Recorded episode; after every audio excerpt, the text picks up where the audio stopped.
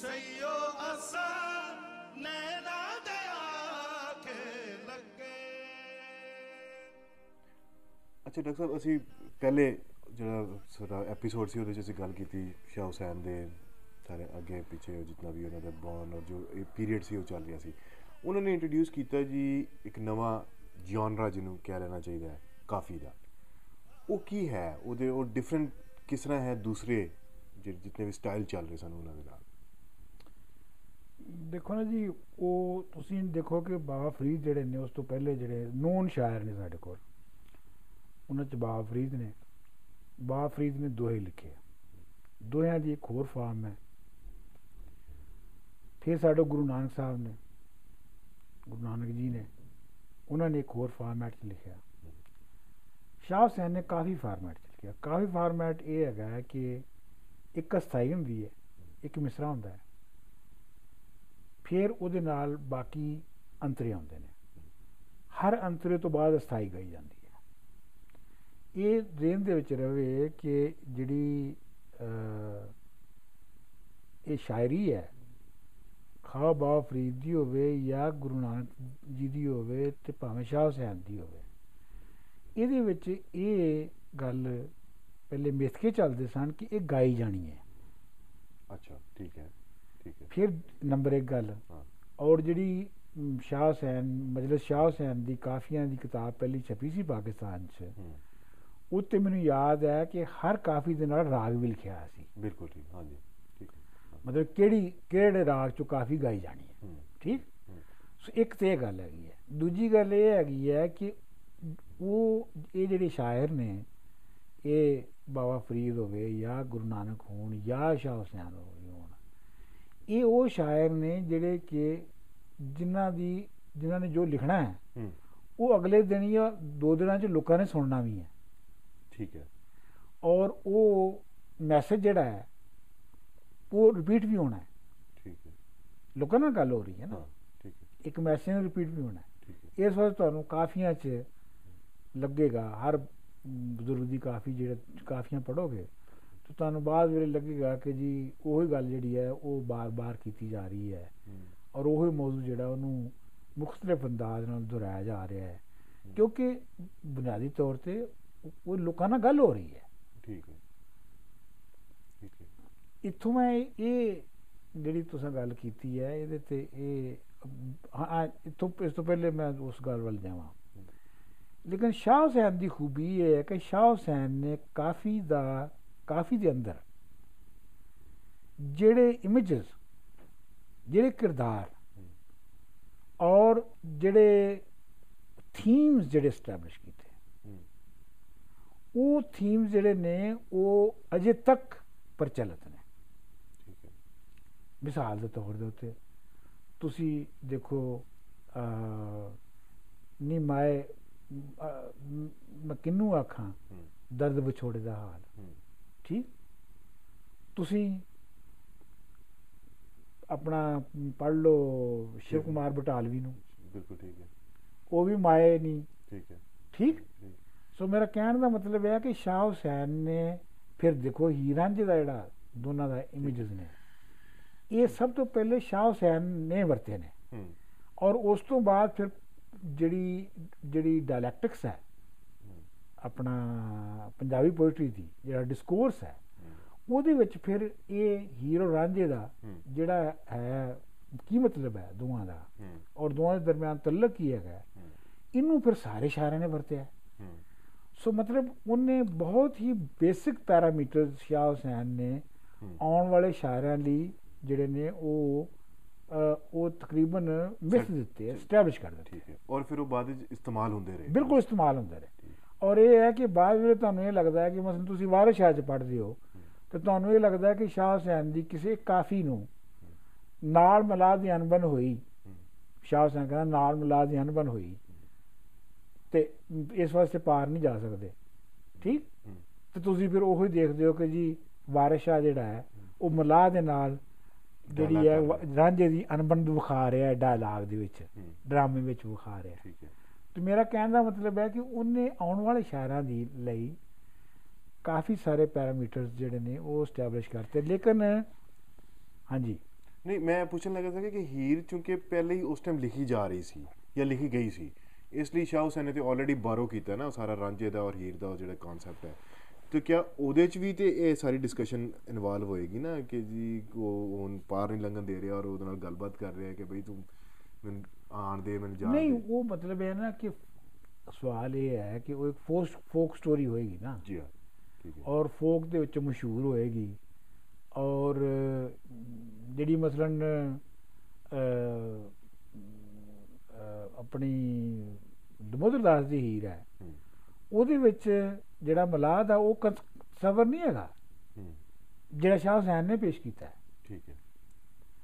ਜਿਹੜਾ ਸ਼ਾਹ ਹੁਸੈਨ ਨੇ ਸਬਰ ਜਿਹੜਾ ਰਾਜੇ ਦਾ ਔਰ ਮਲਾਦ ਦਾ ਜਿਹੜਾ ਆਪਸ ਦੇ ਵਿੱਚ ਤਲਕ ਦਿਖਾਇਆ ਉਹ ਵਾਰਿਸ ਸ਼ਾਹ ਨੇ ਉਹਨੂੰ ਤੋਂ ਫਾਲੋ ਕੀਤਾ ਹੈ। ਲੇਕਿਨ ਉਹਨੇ ਉਹਨੂੰ ਨਹੀਂ ਕੀਤਾ ਜਿਹੜਾ ਕਿ ਦਮੋਦਰ ਦਾਸ ਨੇ ਕੀਤਾ ਸੀ। ਉਹ ਬਿਲਕੁਲ ਮੁxtਲਿਫ ਹੈ। ਠੀਕ ਇਸ ਵਕਤ ਕਿਉਂਕਿ ਉਹ ਇੱਕ ਟ੍ਰੈਡੀਸ਼ਨ ਦੇ ਵਿੱਚ ਲਿਖ ਰਿਹਾ ਸੀ ਵਾਰਿਸ ਸ਼ਾਹ ਵੀ। ਸ਼ਾਹ ਹੁਸੈਨ ਦੀ ਮਿਥੀ ਹੋਈ ਟ੍ਰੈਡੀਸ਼ਨ ਦੇ ਵਿੱਚ। ਹੁਣ ਤੁਸੀਂ ਇਹ ਵੇਖੋ ਜਿਹੜੀ ਗੱਲ ਹੈਗੀ ਹੈ ਕਿ ਇਹਦੇ ਵਿੱਚ ਸਵਾਲ ਇਹ ਪੈਦਾ ਹੁੰਦਾ ਹੈ ਕਿ ਸ਼ਾਹ ਹੁਸੈਨ ਦਾ ਪਹਿਲੀ ਗੱਲ ਇਹ ਹੈਗੀ ਹੈ ਕਿ ਸ਼ਾਹ ਹੁਸੈਨ ਦੀ ਕਾਫੀਆਂ ਨੂੰ ਸਮਝਣ ਲਈ। ਹੂੰ, ਉਹਦਾ ਵਰਡ ਵਿਊ ਕੀ ਹੈਗਾ? ਠੀਕ ਹੈ।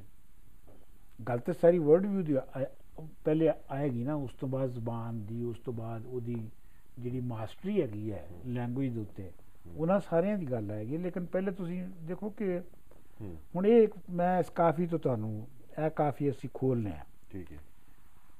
ਲਿਖੀ ਲੋਹ ਕਲਮ ਦੀ ਕਾਦਰ ਨੇ ਹਾਂ। ਮਾਏ ਮੋੜ ਜੇ ਸਕਨੀ ਮੋੜ। ਠੀਕ ਡੋਲੀ ਪਾ ਲ- ਚੱਲੇ ਖੇੜੇ। ਹਾਂ। ਹਾਂ। ਠੀਕ ਹੈ ਨਾ? ਹਾਂ ਮੈਂ ਤੋਂ ਨਾ ਉਜ਼ਰ ਨਾ ਕੁਝ ਜ਼ੋਰ, ਉਜ਼ਰ ਨਾ ਜ਼ੋਰ। ਰਾਂਝਣ ਮੈਨੂੰ ਕੁੰਡੀਆਂ ਪਾਈਆਂ। ਹਾਂ, ਲੁੱਕ ਛੁਪ ਖਿੱਚਦਾ ਏ ਡੋਰ। ਹਾਂ। ਬਹੁਤ ਬਹੁਤ ਵਾਹ ਬਹੁਤ ਵਧੀਆ। ਠੀਕ? ਹੁਣ ਤੁਸੀਂ ਦੇਖੋ। ਲਿਖੀ ਲੋਹ ਕਲਮ ਦੀ ਕਾਦਰ ਨੇ ਮਾਏ ਮੋੜ ਜੇ ਸਕਨੀ ਮੋੜ। ਇਹ ਲੋਹ ਕਲਮ ਦੀ ਲਿਖੀ ਕਿਹੜੀ ਹੈ? ਕਿਆ ਇਹ ਰੱਬ ਨੇ ਲਿਖ ਦਿੱਤਾ ਸੀ? ਲੋਹ ਕਲਮ ਦੀ ਲਿਖੀ ਦਾ ਮਤਲਬ ਇਹ ਹੈ ਕਿ ਰੱਬ ਨੇ ਇਹ ਲਿਖ ਦਿੱਤਾ ਸੀ। ਠੀਕ ਹੈ ਨਸੀਬਾਂ 'ਚ ਲਿਖਿਆ ਗਿਆ ਸੀ ਨਾ। ਨਸੀਬਾਂ 'ਚ ਲਿਖਿਆ ਗਿਆ ਸੀ ਕਿ ਹੀਰ ਜਿਹੜੀ ਹੈ ਇਹਦਾ ਖੇੜਿਆਂ ਦੇ ਨਾਲ ਹੀ ਹੈ। ਖੇੜਿਆਂ ਦੇ ਘਰ ਇਹਨੇ ਵੋਟੀ ਬਣ ਕੇ ਜਾਣਾ। ਠੀਕ ਹੈ। ਤੇ ਕਿਆ ਮਾਂ ਨੂੰ ਚੈਲੰਜ ਹੈ ਕਿ ਬਈ ਤੂੰ ਜੇ ਮੋੜ ਸਕਣੀ ਹੈ ਜੋ ਕਰ ਲੈ ਜੋ ਕਰਨਾ ਹੈ ਜੋ ਕਰ ਸਕਣੀ ਹੈ ਤੇ ਕੁਝ ਕਰ ਲੈ। ਇਹਦੀ ਕੋਈ ਦੂਸਰੀ ਪੜਤ ਹੈ। ਅੱਛਾ। ਉਹ ਪੜਤ ਇਹ ਹੈ ਕਿ ਜਿਹੜੀ ਇਹ ਲੌਹ ਕਲਮ ਹਾਂ ਇਹ ਲੌਹ ਕਲਮ ਰੱਬ ਨੇ ਨਹੀਂ ਲਿਖੀ। ਅੱਛਾ।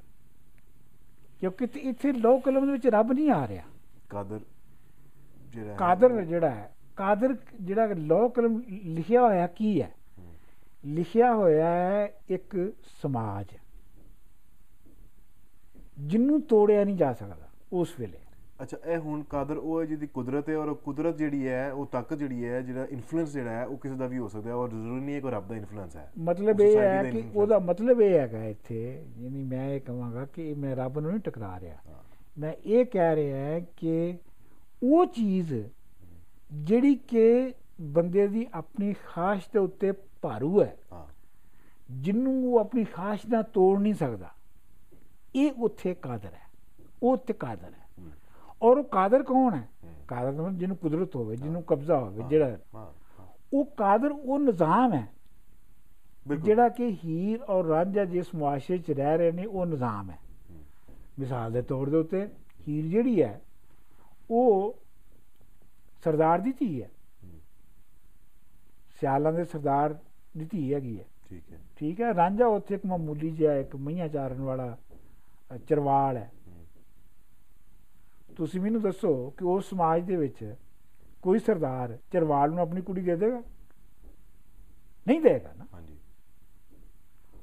ਸੁਖ ਜਿਹੜੀ ਲੋਹ ਕਲਮ ਦੀ ਲਿਖੀ ਹੈ ਉਹ ਇਹ ਹੈ। ਜੋ ਸੁਸਾਇਟੀ ਨੇ ਲਿਖੀ ਹੈ ਜੋ ਜੋ ਸਮਾਜ ਨੇ ਤੈਅ ਕੀਤਾ ਹੈ ਬੰਦਿਆਂ ਨੇ ਜੋ ਤੈਅ ਕੀਤਾ ਹੈ ਬੰਦਿਆਂ ਨੇ ਜੋ ਆਪਣੇ ਕਲਾਸ ਔਰ ਕਾਸਟ ਔਰ ਬਾਕੀ ਜਿਹੜੇ ਫ਼ਰਕ ਪਾਲੇ ਨੇ ਔਰ ਉਹਨਾਂ ਦੀ ਜਿਹੜੀ ਚਲਣੀ ਹੈ ਉਹ ਹੈ ਜਿਹੜੀ ਕਿ ਲੋਹ ਕਲਮ ਬਣ ਜਿਹਨੂੰ ਲੋਹ ਕਲਮ ਸਮਝਿਆ ਜਾ ਰਿਹਾ ਹੈ। ਠੀਕ ਹੈ ਲੇਕਿਨ ਇਹ ਜਿਹੜੀ ਰਮਜ਼ ਹੈ ਨਾ ਇਹ ਇਟਸ ਵੈਰੀ ਯੂਨੀਕ ਇਹਦੇ ਵਿੱਚ ਇਹ ਬੜੀ ਐਂਬੀਗੂਅਸ ਵੀ ਹੈ ਜਿਹਨੂੰ ਅੰਗਰੇਜ਼ੀ 'ਚ ਕਿਹਾ ਜਾ ਸਕਦਾ ਨਾ ਕਿ ਉਹ ਕਿਆ ਉਹਨੇ ਮੈਂ ਜੋ ਮੈਂ ਪਹਿਲੇ ਪੁੱਛਣ ਲੱਗਾ ਸੀ ਕਿ ਜੋ ਚੈਲੰਜ ਕੀਤਾ ਜਾਂ ਉਹ ਤਰਲਾ ਪਾਇਆ ਮਿਹਨ- ਮਿਹਨਤ ਕੀਤੀ ਹੈ? ਨਹੀਂ ਉਹਨੇ ਕਿਹਾ ਉਹਨੇ ਉਹਨੇ ਤੇ ਇਹ ਕਿਹਾ ਕਿ ਉਹਨੇ ਕਿਹਾ ਮਾਂ ਜੋ ਸਮਾਜ ਦੇ ਕਾਨੂੰਨਾਂ ਦੇ ਮੁਤਾਬਕ ਹੋਣਾ ਸੀ ਉਹ ਹੋ ਰਿਹਾ। ਮਾਂ ਤੇਰੇ ਤੋਂ ਵੀ ਸਮਾਜ ਭਾਰੀ ਹੈ ਕਿਆ ਮਾਂ ਨੂੰ ਇਹ ਰਹੀ ਹੈ ਕਿ ਸਮਾਜ ਤੇ ਸਮਾਜ ਦੇ ਸਾਹਮਣੇ ਤੂੰ ਵੀ ਕੁਝ ਨਹੀਂ ਹੈਗੀ।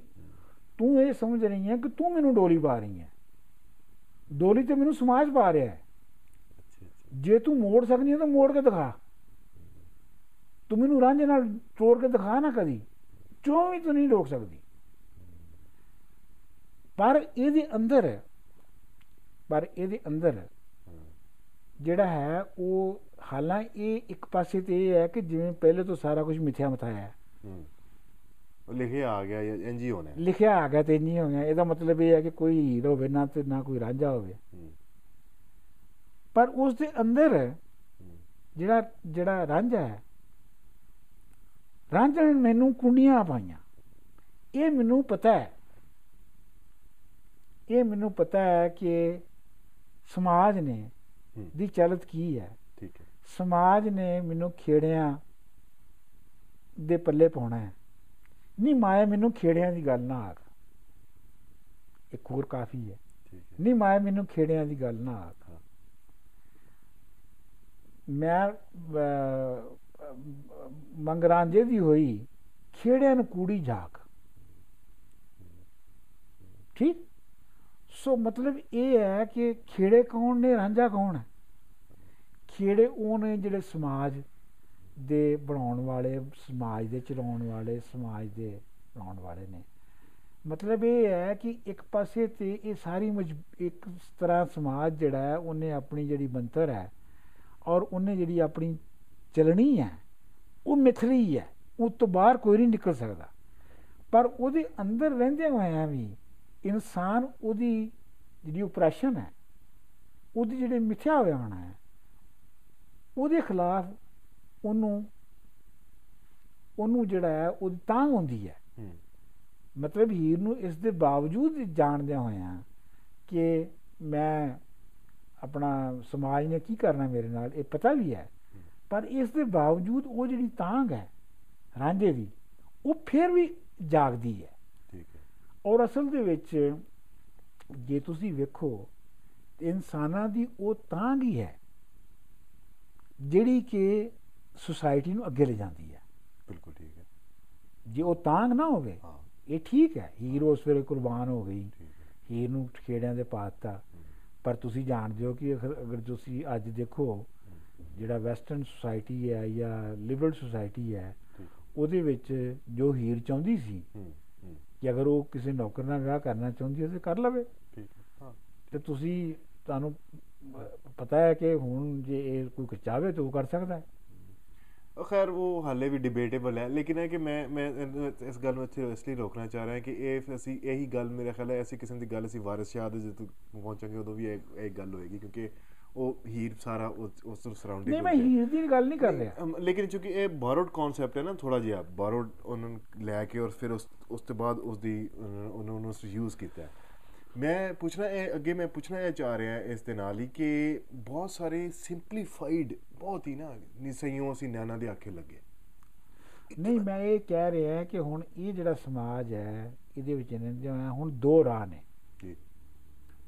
ਸਮਾਜ ਕੀ ਹੂੰ, ਸਮਾਜ ਦੇ ਵਿੱਚ ਲੋਕ ਆਪਣੇ ਆਪਣੇ ਮੁxtਲਿਫ ਤਰ੍ਹਾਂ ਦੇ ਪੇਸ਼ਿਆਂ 'ਚ ਲੱਗੇ ਹੋਏ ਨੇ। ਠੀਕ ਹੈ ਚੋਰ ਕਰਨ ਚੋਰੀਆਂ ਅਮਲੀ ਨੂੰ ਅਮਲਾਂ ਦੀ ਘੋੜੀਆਂ ਕਾਮੀ ਨੂੰ ਚਿੰਤਾ ਕਾਮ ਦੀ ਅਸਾਂ ਤਲਬ ਸਾਈਂ ਦੇ ਨਾਮ ਦੀ। ਠੀਕ ਹੈ। ਬਾਦਸ਼ਾਹਾਂ ਨੂੰ ਬਾਦਸ਼ਾਹੀਆਂ ਸ਼ਾਹਾਂ ਨੂੰ ਗੁਰਾਈਆਂ। ਜੀ। ਮਹਿਰ ਨੂੰ ਪਿੰਡ ਗਰਾਂ ਦੀ ਅਸਾਂ ਤਲਬ ਸਾਈਂ ਦੇ ਨਾਮ ਦੀ। ਇਸੇ ਵਿੱਚ ਹੀ ਆਉਂਦਾ ਹੈ। ਇੱਕ ਸ਼ਾਹ ਹੁਸੈਨ ਫਕੀਰ ਹੈ। ਤੁਸੀਂ ਆਖੋ ਨਾ ਕੋਈ ਪੀਰ ਹੈ ਅਸੀਂ ਕੂੜੀ ਗੱਲ ਨਾ ਭਾਵਦੀ ਕਿ ਇਹ ਹਰ ਬੰਦਾ ਕਿਸੇ ਕੈਟਾਗਰੀ ਦੇ ਵਿੱਚ ਹੈ। ਠੀਕ ਕੋਈ ਚੋਰ ਹੈ ਉਹ ਚੋਰੀ ਕਰ ਰਿਹਾ। ਜਿਹੜਾ ਜ਼ਨਾਈ ਹੈ ਉਹ ਜ਼ਨਾ ਲਈ ਜ਼ਨਾਈ ਹੈ। ਕਾਮੀ ਦਾ ਮਤਲਬ। ਠੀਕ ਹੈ ਨਾ? ਸੋ ਮਤਲਬ ਇਹ ਹੈ ਕਿ ਇਹ ਸਾਰੀਆਂ ਕੈਟਾਗਰੀਜ਼ ਨੇ ਇਸ ਸਮਾਜ 'ਚ ਬਣੀਆਂ ਹੋਈਆਂ। ਮੈਂ ਇਹਨਾਂ ਕਿਸੇ ਵੀ ਕੈਟਾਗਰੀ ਦੇ ਵਿੱਚ ਨਹੀਂ ਹੈਗਾ। ਔਰ ਸ਼ਾਹ ਹੁਸੈਨ ਦੀ ਜਿਹੜੀ ਨਿਗੇਸ਼ਨ ਹੈ ਸ਼ਾਹ ਹੁਸੈਨ ਦੀ ਜਿਹੜੀ ਆਪਣੇ ਆਪ ਨੂੰ ਬਾਹਰ ਕੱਢਣ ਦੀ ਇਸ ਸਮਾਜ ਤੋਂ ਬਾਹਰ ਔਰ ਇਸ ਸਮਾਜ ਦੇ ਉਲਟ ਹੋਣ ਦੀ ਜਿਹੜੀ ਹੈ ਉਹ ਹਰ ਤਰੀਕੇ ਦੇ ਨਾਲ ਇਹਦੇ ਵਿੱਚ ਉਹਦਾ ਇਜ਼ਹਾਰ ਹੁੰਦਾ ਹੈ ਹੂੰ। ਮਤਲਬ ਇਹ ਜਿਹੜਾ ਹੈ ਨਾ ਕਿ ਜੀ ਫਿਰ ਅਖੀਰ ਦੇ ਉੱਤੇ ਕਿ ਵੀ ਹੁਣ ਜਿਹੜਾ ਮੈਂ ਜਿਹੜਾ ਮੇਰਾ ਜਿਸ ਤਰ੍ਹਾਂ ਦਾ ਹੋ ਗਿਆ ਹੈ ਜੋ ਮੇਰਾ ਅੰਦਾਜ਼ ਹੈ ਉਹ ਤੋਂ ਲੋਕਾਂ ਨੇ ਇਹ ਕਹਿਣਾ ਕਿ ਸ਼ੁਰੂ ਕਰ ਦਿੱਤਾ ਕਿ ਸ਼ਾਹ ਹੁਸੈਨ ਸ਼ਾਇਦ ਪੀਰ ਹੋ ਗਿਆ ਕਿਉਂਕਿ ਸ਼ਾਹ ਹੁਸੈਨ ਦੇ ਪਿੱਛੇ ਮਰੀਜ਼ ਬੜੇ ਨੇ ਹੂੰ ਹੂੰ ਤੇ ਫਿਰ ਉਹ ਕਹਿੰਦਾ ਕਿ ਇੱਕ ਸ਼ਾਹ ਹੁਸੈਨ ਫਕੀਰ ਹੈ ਨਹੀਂ ਉਹ ਤੇ ਹਰ ਕਾਫੀ 'ਚ ਔਰ ਤਕਰੀਬਨ ਹਰ ਕਾਫੀ 'ਚ ਉਹਨਾਂ ਨੇ ਇਸਤੇਮਾਲ ਕੀਤਾ ਹੈ ਕਹੇ ਹੁਸੈਨ ਫਕੀਰ ਨੇ ਮਾਣਾ ਜੋ ਵੀ ਗੱਲ ਹੋ ਰਹੀ ਹੋਏ ਨਾ ਉਹ ਥੱਲੇ ਆ ਕੇ ਕਹੇ ਹੁਸੈਨ ਫਕੀਰ ਨੇ ਮਾਣਾ ਹਾਂ ਮਤਲਬ ਉਹਨਾਂ ਨੇ ਪੱਕ- ਪੱਕ ਕਰਾਇਆ ਹੈ ਕਿ ਹਰ ਕਾਫੀ ਦੇ ਅਖੀਰ ਵਿੱਚ ਕਹੇ ਹੁਸੈਨ ਫਕੀਰ ਨੇ ਹਾਂ ਮਾਣਾ ਤਾਂ ਕਿ- ਮਤਲਬ ਇਹ ਜਿਹੜੀ ਨਮਾਨਤਾ ਹੈ ਸੋ ਮਤਲਬ ਇਹਦੇ ਵਿੱਚ ਜਿਹੜਾ ਸਮਾਜ ਹੈ, ਉਹ ਚੱਲਦਾ ਕਿਵੇਂ ਹੈ? ਇਹ ਇਹ ਤੁਸੀਂ ਦੇਖਣਾ ਕਿ ਸਮਾਜ ਚੱਲਦਾ ਕਿਵੇਂ ਹੈ। ਸਮਾਜ ਜਿਹੜਾ ਹੈ, ਉਹ ਤਬਕਿਆਂ ਤੇ, ਸਮਾਜ ਜ਼ਾਤਾਂ ਬਰਾਦਰੀਆਂ ਤੇ, ਮਜ਼ਹਬਾਂ ਤੇ ਉੱਤੇ ਚੱਲਦਾ ਹੈ। ਔਰ ਹਰ ਇੱਕ ਬੰਦੇ ਦੀ ਇੱਕ ਆਪਣੀ ਪਛਾਣ ਬਣਦੀ ਹੈ। ਉਹ ਜਿਹੜੀ ਪਛਾਣ ਉਹਦੀ ਬਣਦੀ ਹੈ, ਉਹ ਅਸਲ ਉਹਦੀ ਮੈਂ ਵਾ। ਉਹਦਾ ਮਾਣ ਹੈ। ਠੀਕ ਹੈ। ਮੈਂ ਹੈ ਮੈਂ ਹੈ ਉਹ ਮਾਣ ਹੈ। ਠੀਕ ਹੈ ਨਾ?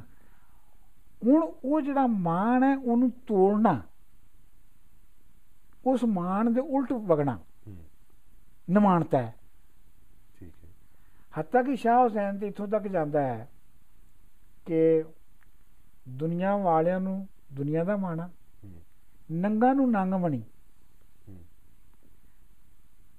ਹੂੰ, ਨਾ ਸੀ ਨੰਗ ਨਾ ਦੁਨੀਆ ਵਾਲੇ ਹੱਸਦੀ ਜਣੀ ਖਣੀ।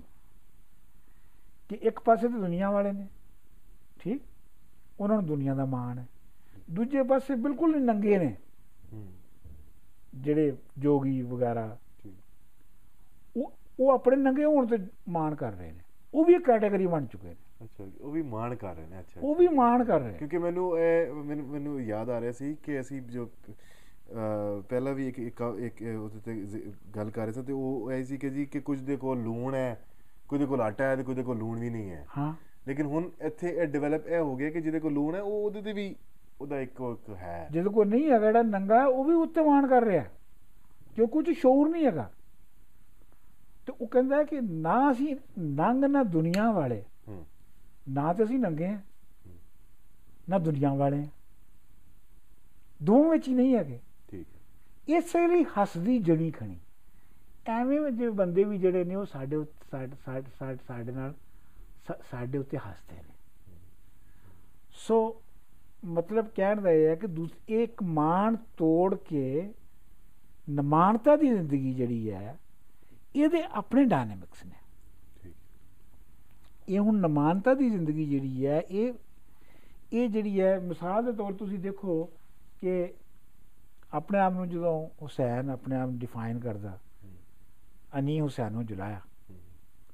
ਨਾ ਉਸ ਮੂਲ ਨੂੰ ਲਾਇਆ। ਨਾ ਉਹ ਮੰਗਿਆ ਨਾ ਪਰਨਾਇਆ। ਨਾ ਉਸ ਗੰਢ ਨਾ ਸਾਹਾ। ਨਾ ਕਰ ਬਾਰੀ ਨਾ ਮੁਸਾਫਰ। ਨਾ ਉਹ ਮੂਮਨ ਨਾ ਉਹ ਕਾਫਰ। ਜੋ ਆਹਾ ਸੋ ਆਹਾ। ਸੋ ਤੁਸੀਂ ਇਹਦੇ ਵਿੱਚ ਵੇਖੋ ਕਿ ਉਹਨੇ ਜਿੰਨੀਆਂ ਕੈਟਾਗਰੀਜ਼ ਨੇ। ਬੰਦੇ ਦੀਆਂ ਹੋ ਸਕਦੀਆਂ ਨੇ। ਜ਼ਾਲਮ ਮਜ਼ਲੂਮ ਫਲਾਣਾ ਟਮਕਾਣਾ। ਉਹਨੇ ਕਿਹਾ ਕਿ ਮੈਂ ਸਾਰਿਆਂ ਵਿੱਚ ਕਿਸੇ ਵਿੱਚ ਵੀ ਨਹੀਂ ਹੈਗਾ। ਮੈਂ ਆਪਣਾ ਆਪ ਆਪ ਹੈ। ਹੁਣ ਸਵਾਲ ਇਹ ਹੈ ਇਹਦੇ ਚ ਕਿ ਜਿਹੜੀ ਜਿਹੜੀ ਇਹ ਜਦੋਂ ਤੁਸੀਂ ਮਾਨਤਾ ਨੂੰ ਤੋੜ ਕੇ ਨਮਾਨਤਾ ਵੱਲ ਜਾਂਦੇ ਹੋ ਤੇ ਉਹ ਉਹ ਉਹ ਜਿਹੜੀ ਖਾਹਿਸ਼ ਹੈ ਉਹ ਕਿਵੇਂ ਜੰਮਦੀ ਹੈ ਔਰ ਉਹਦਾ ਕੀ ਨਾਂ ਦਿੱਤਾ ਜਾਂਦਾ ਹੈ? ਠੀਕ ਹੈ। ਮੇਰੇ ਖਿਆਲ ਦੇ ਵਿੱਚ ਜਿਹੜਾ ਹਿਜਰ ਔਰ ਇਸ਼ਕ ਦਾ ਤਸਵਰ ਹੈ ਉਹ ਅਸਲ ਇੱਥੋਂ ਹੀ ਪੈਦਾ ਹੋਇਆ। ਅੱਛਾ। ਕਿਉਂਕਿ ਬੁਨਿਆਦੀ ਤੌਰ ਤੇ ਬੰਦਾ ਜਿਹੜਾ ਹੈ ਉਹ ਇਹਨਾਂ ਸਾਰੀਆਂ ਸ਼ਾਵਾਂ ਦੇ ਨਾਲ ਨਹੀਂ ਰਹਿਣਾ ਚਾਹੁੰਦਾ। ਇਹਨਾਂ ਸਾਰੀਆਂ ਜਿਹੜੇ ਮੈਂ ਚ ਵਲੇਟੇ ਹੋਏ ਮੈਂ ਦੇ ਮੈਂ ਦੇ ਭਾਰ ਨਾਲ ਦੱਬੇ ਹੋਏ ਬੰਦੇ ਨੇ ਉਹਨਾਂ ਦੇ ਨਾਲ ਨਹੀਂ ਰਹਿਣਾ ਚਾਹੁੰਦਾ। ਉਹ ਰਹਿਣਾ ਚਾਹੁੰਦਾ ਹੈ ਬੰਦੇ ਦੇ ਨਾਲ। ਸਿਰਫ ਜਿਹੜਾ ਬੰਦਾ ਹੈ ਸਿਰਫ ਜਿਹੜਾ ਇਨਸਾਨ ਹੈ ਸਿਰਫ ਜਿਹੜੀ ਇਨਸਾਨੀ ਰੂਹ ਹੈ ਉਸ ਇਨਸਾਨੀ ਰੂਹ ਦੀ ਜਿਹੜੀ ਤਾਂਗ ਹੈ ਉਹਦੇ ਨਾਲ ਮਿਲਣ ਦੀ ਜਿਹੜੀ ਤਾਂਗ ਹੈ ਜਿਹੜੀ ਕਿ ਸਮਾਜ ਤੁਹਾਨੂੰ ਨਹੀਂ ਮਿਲਦੀ ਉਹ ਹੈ ਇਸ਼ਕ। ਉਸ ਦੀ ਤਾਂਗ ਜਿਹੜੀ ਉਹ ਹਿਜਰ ਹੈ। ਠੀਕ ਹੈ। ਤੁਸੀਂ ਦੇਖੋ ਕਿ ਅਸੀਂ ਆਮ ਤੌਰ ਤੇ ਅਸੀਂ ਜਿਹੜੇ ਆਮ ਲੋਕੀ ਆ ਨਾ ਮੈਂ ਵੀ ਉਹਨਾਂ ਸ਼ਾਮਲ ਹਾਂ ਮੈਂ ਵੀ ਆਮ ਬੰਦਾ ਹੀ ਹਾਂ। ਅਸੀਂ ਜਿਹੜੇ ਆ ਨਾ ਅਸੀਂ ਜਦੋਂ ਵੀ ਕਿਸੇ ਸ਼ਾਇਰ ਦੀ ਵੱਡੇ ਸ਼ਾਇਰ ਦੀ ਜਾਂ ਕਿਸੇ ਵੱਡੇ ਲਿਖਾਰੀ ਦੀ ਗੱਲ ਕਰਨੇ ਆ ਤੇ ਉਹਦੇ 'ਚ ਜਿਹੜਾ ਇਸ਼ਕ ਦਾ ਤਸਵਰ ਦੇਖਦੇ ਆ ਬਾਰ-ਬਾਰ ਤੇ ਅਸੀਂ ਉਹਦੀ ਕੋਈ ਕਹਾਣੀ ਲੱਭਣ ਦੀ ਕੋਸ਼ਿਸ਼ ਕਰਨੇ ਆ। ਸ਼ਿਵ ਕੁਮਾਰ ਬਟਾਲਵੀ ਹੈ ਤਾਂ ਅਸੀਂ ਕਿਵੇਂ ਜਿਹਨੂੰ ਫਲਾਣੀ ਕਿਸੇ ਕਿਸੇ ਕੁੜੀ ਦੇ ਨਾਲ ਇਸ਼ਕ ਸੀ ਜਿਹਦੇ ਵਿੱਚ ਉਹਨੇ ਲਿਖਿਆ। ਠੀਕ ਹੈ। ਵੈਸੇ ਉਹ ਕੋਈ ਸ਼ਿਵ ਕੁਮਾਰ ਬਟਾਲਵੀ ਕੋ ਪੁੱਛਿਆ ਵੀ ਸੀ। ਹਾਂਜੀ ਉਹਨੇ ਇੱਕ ਤੇ ਇਨਕਾਰ ਕਰਤਾ ਉਹਨੇ ਕਿਹਾ ਸੀ ਉਹਨੇ ਕਿਹਾ ਇਹ ਨਹੀਂ ਹੈਗਾ। ਉਹਨੇ ਗੱਲ ਸਹੀ ਗੱਲ ਕੀਤੀ ਹੂੰ। ਕਿ ਇਹ ਜਿਹੜਾ ਹਿਜਰ ਦਾ ਤਸਵਰ ਹੈ ਔਰ ਇਹ ਜਿਹੜਾ ਇਸ਼ਕ ਦਾ ਤਸਵਰ ਹੈ ਦੂਜੇ ਬੰਦੇ ਦੇ ਨਾਲ ਮਿਲਣ ਦਾ ਤਸਵਰ ਹੈ। ਇਹ ਬਿਲਕੁਲ ਵੱਖਰਾ ਹੈ। ਕਿਉਂਕਿ ਜਿਹੜਾ ਆਮ ਬੰਦਾ ਹੈ ਜਿਹੜਾ ਆਮ ਬੰਦਾ ਹੈ ਉਹਦੀ ਹਾਲਤ ਇਹ ਹੈ ਕਿ ਉਹਨੂੰ ਉਹਦੇ ਬਾਰੇ 'ਚ ਸ਼ਾਹ ਸਾਹਿਬ ਦੀ ਕਾਫੀ ਇਹ ਬੜੀ ਅੱਛੀ ਕਾਫੀ ਹੈ। ਉਹ ਕਾਫੀ ਹੈਗੀ ਹੈ ਕਿ ਕਿਹੜੀ ਕਾਫੀ ਹੈ? ਮੀਆਂ ਗੱਲ ਸੁਣੀ ਨਾ ਜਾਂਦੀ ਸੱਚੀ। ਮੀਆਂ ਠੀਕ ਗੱਲ ਸੁਣੀ ਨਾ ਜਾਂਦੀ ਸੱਚੀ। ਸੱਚੀ ਗੱਲ ਸੁਣੀਵੇਂ ਕਿਉਂ ਕਰ? ਕੱਚੀ ਹੱਡਾਂ ਵਿੱਚ ਰਚੀ। ਸੱਚੀ ਗੱਲ ਸੁਣੀ ਤਿਨਾ ਚਿਣਕ ਜਿਦਾ ਤਨ ਮੱਚੀ। ਕਹੇ ਹੁਸੈਨ ਸੁਹਾਗਣ ਸੋਈ ਜੋ ਸਿਰ ਥੀ ਵਾਂਦੀ ਨੱਚੀ। ਮਤਲਬ ਇਹ ਹੈ ਕਿ ਮੀਆਂ ਗੱਲ ਜਿਹੜੀ ਹੈ ਲੋਕਾਂ ਨੂੰ ਸੱਚ ਸੁਣਨ ਦੇ ਲੋਕੀ ਸੱਚ ਸੁਣਨ ਜੋਗੇ ਹੀ ਨਹੀਂ ਹੈਗੇ। ਇਹ ਕਿਉਂ ਨਹੀਂ ਜੋਗੇ ਇਸ ਵਜ੍ਹਾ ਹੈਗੇ ਕਿ ਕੱਚੀਆਂ ਗੱਲਾਂ ਉਹਨਾਂ ਦੇ ਹੱਡਾਂ ਦੇ ਵਿੱਚ ਇੰਜੇ ਰਚ ਗਈਆਂ ਨੇ। ਉਹ ਸਾਰ ਨਹੀਂ ਸਕਦੇ। ਕਿ ਉਹ ਹੁਣ ਨਹੀਂ ਉਹਨਾਂ ਸੁਣਦੀ ਹੀ ਨਹੀਂ ਹੈ। ਹੂੰ। ਸੱਚੀ ਗੱਲ ਸੁਣਦੀ ਹੀ ਨਹੀਂ ਹੈ। ਕੰਨਾਂ ਤੋਂ ਲੰਘ ਜਾਂਦੀ ਹੈ। ਜੋ ਕੱਚੀਆਂ ਜਿਹੜੀਆਂ ਉਹ ਉਹ ਰਚ ਗਈਆਂ ਨੇ। ਇਹਦੇ ਵਿੱਚ ਤੁਸੀਂ ਦੇਖੋ ਕਿ ਸ਼ਾਹ ਹੁਸੈਨ ਜਿਹੜਾ ਹੈ ਉਹ ਦੁਨੀਆ ਨੂੰ ਨਿੰਦਾ ਵੀ ਨਹੀਂ ਹੈ। ਠੀਕ ਹੈ। ਦੁਨੀਆ ਨੂੰ ਨਿੰਦਾ ਵੀ ਨਹੀਂ ਹੈ। ਹਾਂ ਬਿਲਕੁਲ ਠੀਕ। ਦੁਨੀਆ ਨੂੰ ਇਹ ਵੀ ਨਹੀਂ ਕਹਿੰਦਾ ਕਿ ਤੂੰ ਤੁਸੀਂ ਮਤਲਬ ਗੁਨਾਹਗਾਰ ਹੋ ਫਤਵਾ ਵੀ ਨਹੀਂ ਲਾਉਂਦਾ ਉਹਨਾਂ ਉੱਤੇ। ਮਿਸਾਲ ਦੇ ਤੌਰ ਤੇ ਪਿਆਰੇ ਲਾਲ। ਕਿਆ ਭਰਵਾਸਾ ਦਮਦਾ? ਹੂੰ। ਉੱਡਿਆ ਭੋਰ ਥਿਆ ਪਰਦੇਸੀ ਅੱਗੇ ਰਾਹ ਗਮਦਾ। ਕੂੜੀ ਦੁਨੀਆ ਕੂੜ ਪਸਾਰਾ ਜਉ ਮੋਤੀ ਸ਼ਬਨਮ ਦਾ ਇਹ ਕੂੜੀ ਦੁਨੀਆ ਕੂੜ ਪਸਾਰਾ ਜਿਹੜਾ ਹੈਗਾ ਇਹ ਸ਼ਬਨਮ ਦੇ ਮੋਤੀ ਤਰ੍ਹਾਂ ਹੈ। ਯਾਨੀ ਮੋਤੀ ਖੂਬਸੂਰਤ ਵੀ ਹੈ। ਲੇਕਿਨ ਉਹ ਉਹਦੀ ਉਮਰ ਕੋਈ ਨਹੀਂ ਹੈਗੀ। ਥੋੜੀ ਜਿਹੀ ਧੁੱਪ ਚੜੀ ਤਾਂ ਉਹਨੇ ਉਹਨੇ ਚਲੇ ਜਾਣਾ। ਕਹਿਣ ਦਾ ਮਤਲਬ ਇਹ ਹੈ ਕਿ ਸ਼ਾਹ ਹੁਸੈਨ ਦੁਨੀਆ ਦੀ ਜਿਹੜੀ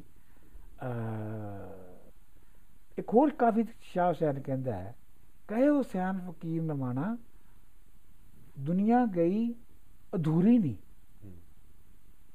ਦਿਲ ਦਰਦਾਂ ਕੀਤੀ ਪੂਰੀ ਨਹੀਂ ਦਿਲ ਦਰਦਾਂ ਕੀਤੀ ਪੂਰੀ ਹੂੰ।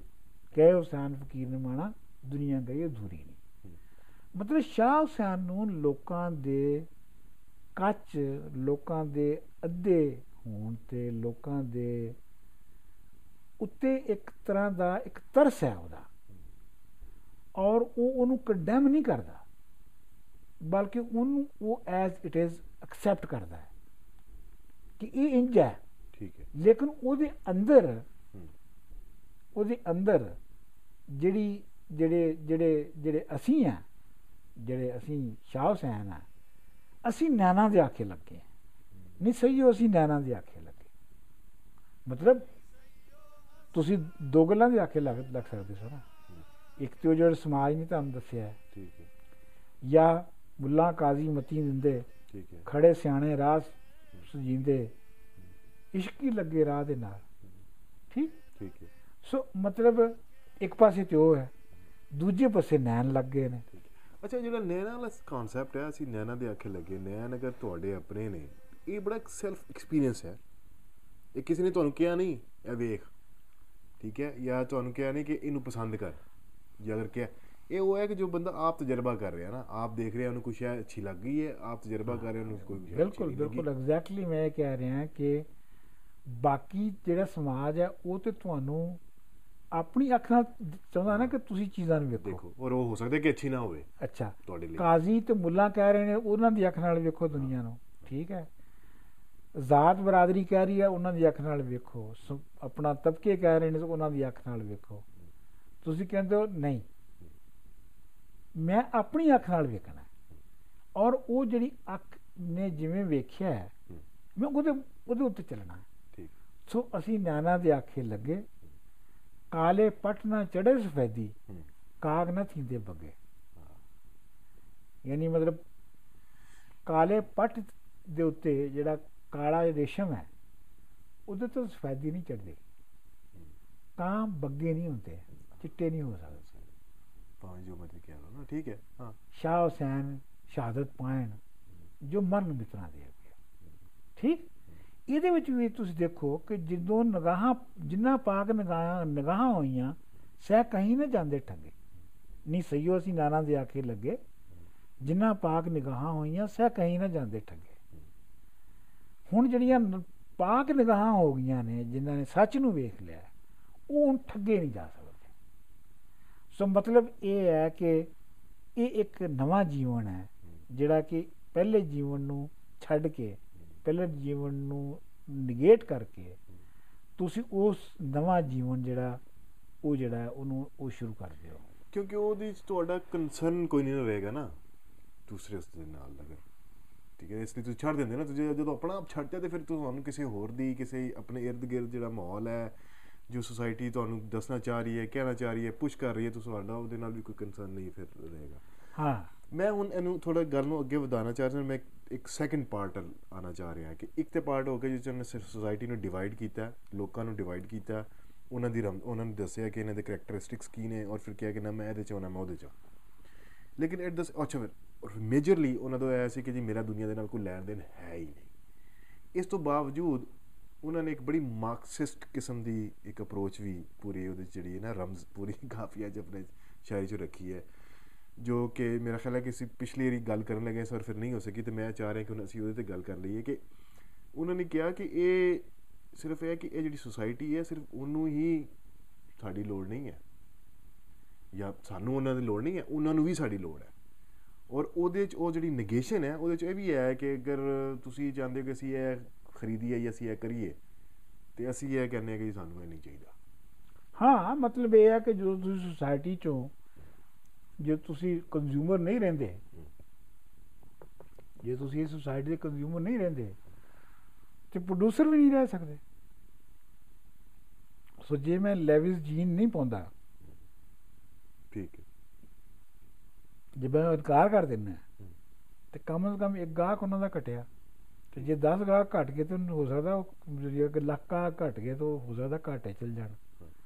ਸੋ ਮਤਲਬ ਇਹ ਹੈ ਕਿ by not participating in the society as the society wants you to mm, participate ਹੁਣ ਇਹਦੇ ਚ ਵੈਸੇ ਆਮ ਤੌਰ ਦੇ ਉੱਤੇ ਇਹ ਕਿਹਾ ਜਾਂਦਾ ਹੈ ਕਿ ਬਈ ਇਸੇ ਵਾਸਤੇ ਸ਼ਾਹ ਹੁਸੈਨ ਨੇ ਕਿਹਾ ਕਿ ਨੰਗਾ ਨੂੰ ਨੰਗ ਮਣੀ ਨਾ ਅਸੀਂ ਦੁਨੀਆ ਵਾਲੇ ਆ ਨਾ ਨੰਗਾਂ ਦੇ ਵਿੱਚ ਹੈ ਕਿਉਂਕਿ ਸ਼ਾਹ ਹੁਸੈਨ ਇਹ ਨਹੀਂ ਸੀ ਕਹਿਣਾ ਚਾਹੁੰਦਾ ਕਿ ਉਹ ਜਿਹੜੀ ਅਸੀਂ ਉਸ ਗੱਲ ਨੂੰ ਵੱਲ ਨਾ ਚਲੇ ਜਾਈਏ ਕਿ ਉਹ ਕੋਈ ਸੁਸਾਇਟੀ ਤੋਂ ਬਾਹਰ ਬੈਠਾ ਹੈ।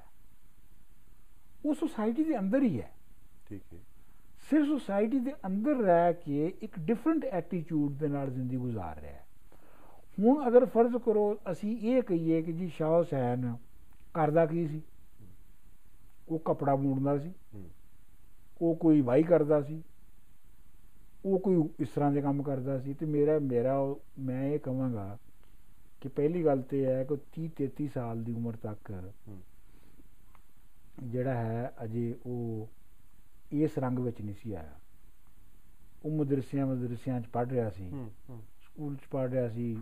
ਉਹ ਮੈਂ ਪਿਛਲੀ ਵਾਰੀ ਭੁੱਲ ਗਿਆ ਸਾਂ ਕਿ ਸ਼ੇਖ ਸ਼ੇਖ ਸਾਦੁੱਲਾ ਜਿਹੜਾ ਉਸ ਵੇਲੇ ਦਾ ਲਾਹੌਰ ਦਾ ਸਭ ਤਾਂ ਵੱਡਾ। ਉਸਤਾਦ ਸੀ ਉਹਦੇ ਕੋਲ ਹਾਂ। ਪੜ੍ਹਿਆ ਸੀ। ਹਾਂਜੀ।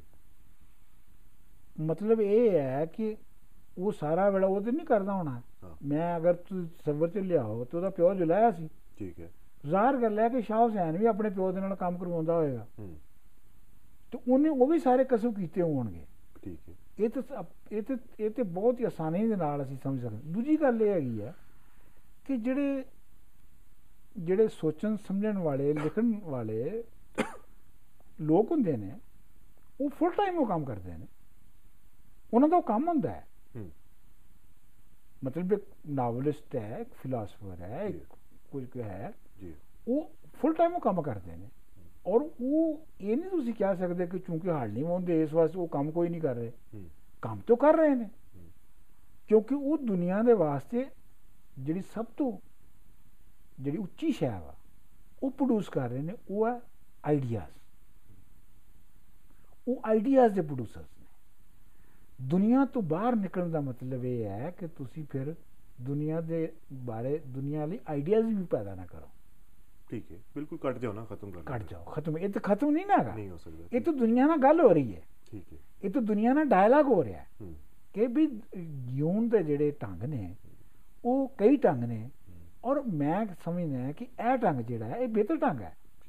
ਇਸ ਵਾਸਤੇ ਤੁਸੀਂ ਦੁਨੀਆ ਤੁਸੀਂ ਦੁਨੀਆ ਦੇ ਵਿੱਚ ਰਹਿ ਕੇ ਦੁਨੀਆ ਦੇ ਨਾਲ ਡਾਇਲਾਗ ਕਰ ਸਕਦੇ ਹੋ ਨਾ ਅੱਛਾ ਉਹ ਜਿਹੜਾ ਢੰਗ ਹੈ ਉਹ ਨਾ ਨੰਗੇ ਚ ਹੈ ਤੇ ਨਾ ਜਿਹੜੇ ਉਹ ਹੈ ਨੇ ਚ ਬਿਲਕੁਲ। ਹੈਗਾ ਇਹ ਤੀਜਾ ਢੰਗ ਹੈ ਇੱਕ ਤੀਜਾ ਢੰਗ ਹੈ ਇਹਦਾ ਮਤਲਬ ਇਹ ਹੈ ਕਿ ਇਹ ਨਾ ਪ੍ਰੋਡਿਊਸਰ ਚ ਨਾ ਕੰਜ਼ਿਊਮਰ ਚ ਹਾਂਜੀ।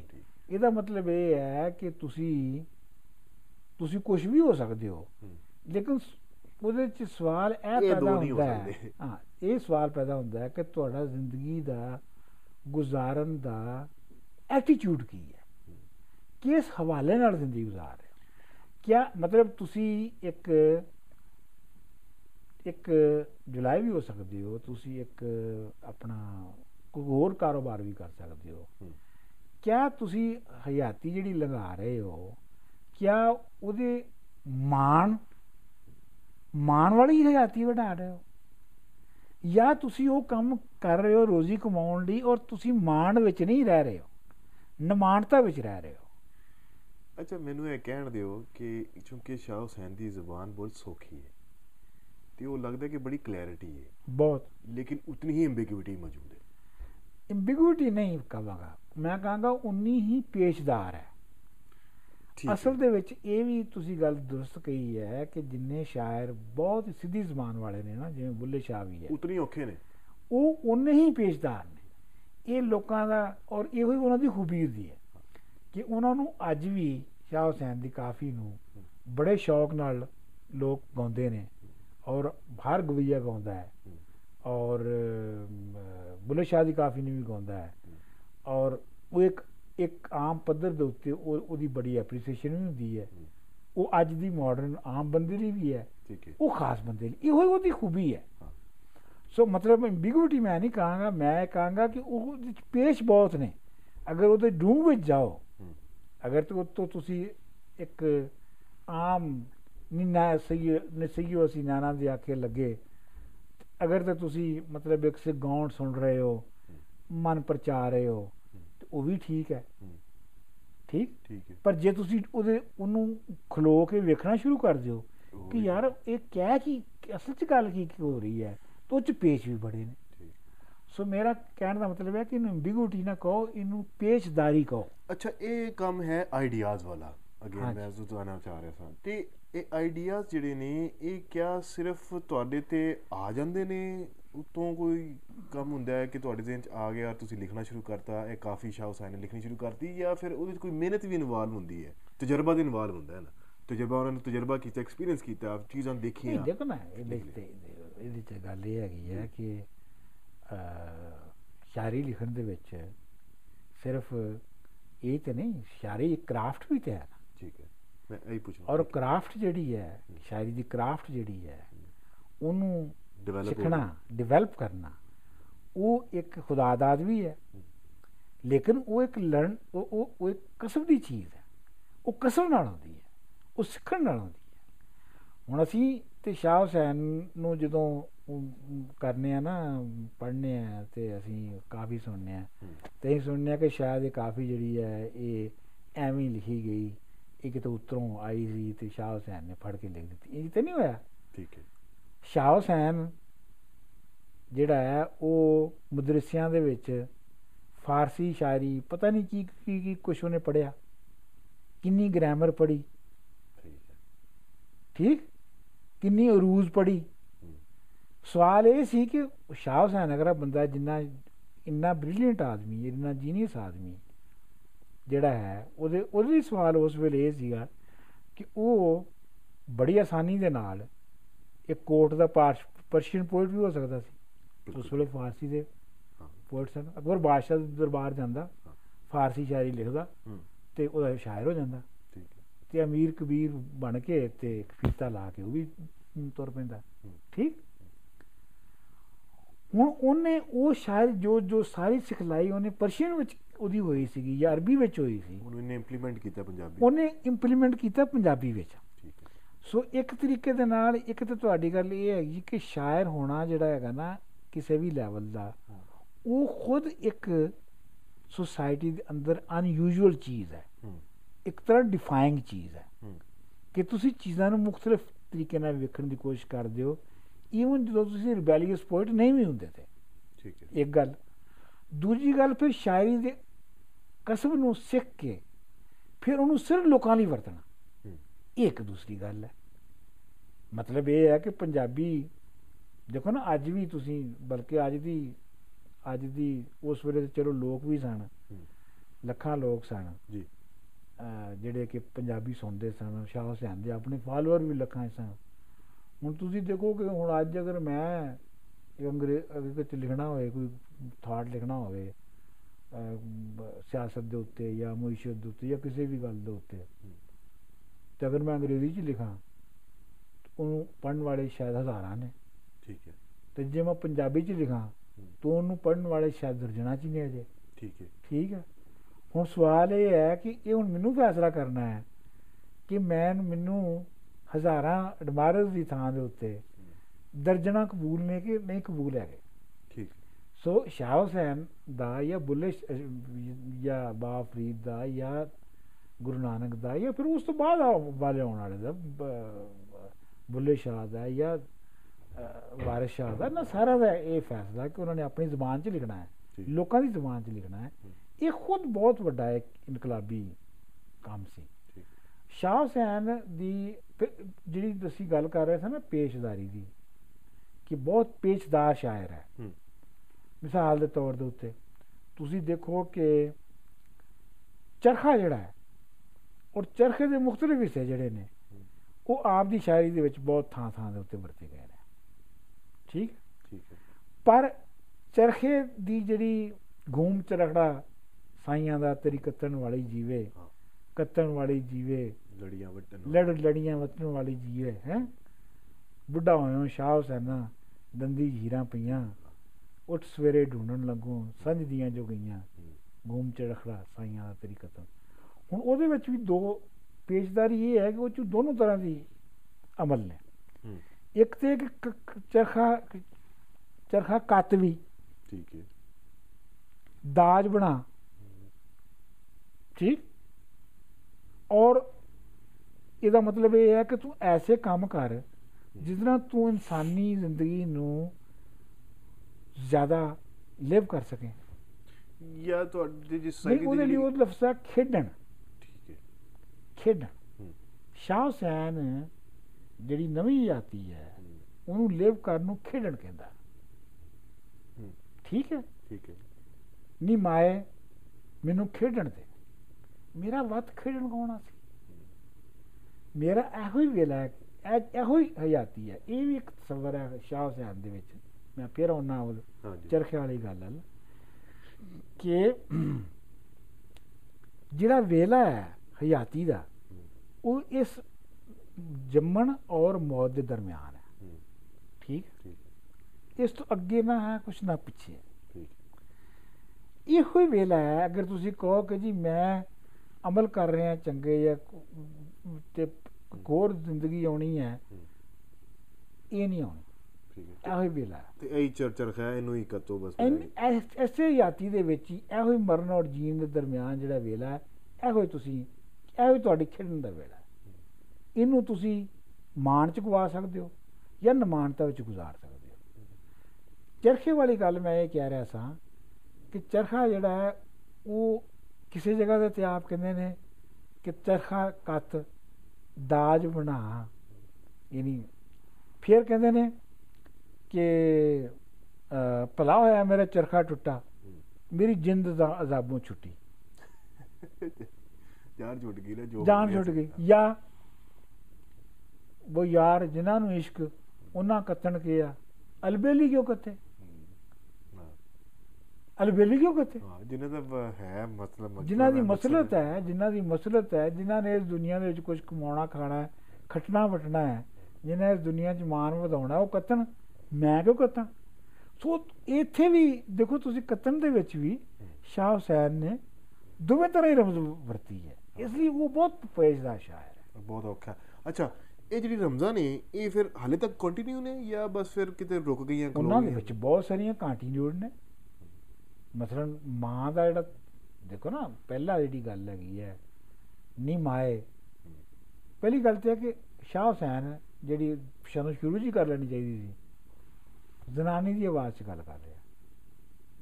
ਠੀਕ। ਇੱਕ ਜ਼ਨਾਨੀ ਹੈ ਜਿਹੜੀ ਦੁਨੀਆ ਨਾਲ ਐਡਰੈਸ ਕਰ ਰਹੀ ਹੈ। ਅੱਛਾ। ਹਾਂ। ਆਪਣੇ ਆਪ ਨੂੰ ਫੀਮੇਲ ਫੀਮੇਲ ਹੈ। ਪੂਰੀ ਸ਼ਾਇਰੀ ਦੇ ਵਿੱਚ ਫੀਮੇਲ ਹੈ। ਔਰ ਫੀਮੇਲ ਜਿਹੜੀ ਹੈ ਉਹ ਸਭ ਤੋਂ ਜ਼ਿਆਦਾ ਓਪਰੈਸਡ ਹੈ। ਠੀਕ ਹੈ ਠੀਕ ਹੈ ਠੀਕ ਸੋ ਉਹ ਜਿਹੜੀ ਰੀ- ਰੀਤ ਹੈ ਉਹ ਅੱਗੇ ਬੁੱਲੇ ਸ਼ਾਹ 'ਚ ਵੀ ਚੱਲਦੀ ਹੈ। ਉਹ ਅੱਗੇ ਸ਼ਿਵ ਕੁਮਾਰ ਬਟਾਲਵੀ ਤੱਕ ਆ ਜਾਂਦੀ ਹੈ। ਸੋ ਕੰਟੀਨਿਊਡ ਰਹੀ ਸਾਰੀ ਜਿੰਨੀ ਉਹ ਵੀ ਕੰਟੀਨਿਊਡ ਰਹੀ ਹੈ। ਇਸ ਲਈ ਮੈਂ ਸ਼ੁਰੂ 'ਚ ਕਿਹਾ ਸੀ ਕਿ ਬਈ ਸ਼ਾਹ ਹੁਸੈਨ ਨੇ ਬਾਜ਼ ਪੈਰਾਮੀਟਰ ਐਸੇ ਸੈੱਟ ਕਰ ਦਿੱਤੇ ਔਰ ਬਾਜ਼ ਪੈਟਰਨਸ ਐਸੇ ਐਸਟੈਬਲਿਸ਼ ਕਰ ਦਿੱਤੇ ਕਿ ਉਹ ਅੱਜ ਤੱਕ ਵੀ ਜਿਹੜੇ ਨੇ ਉੱਪਰ ਚੱਲਤ ਨੇ।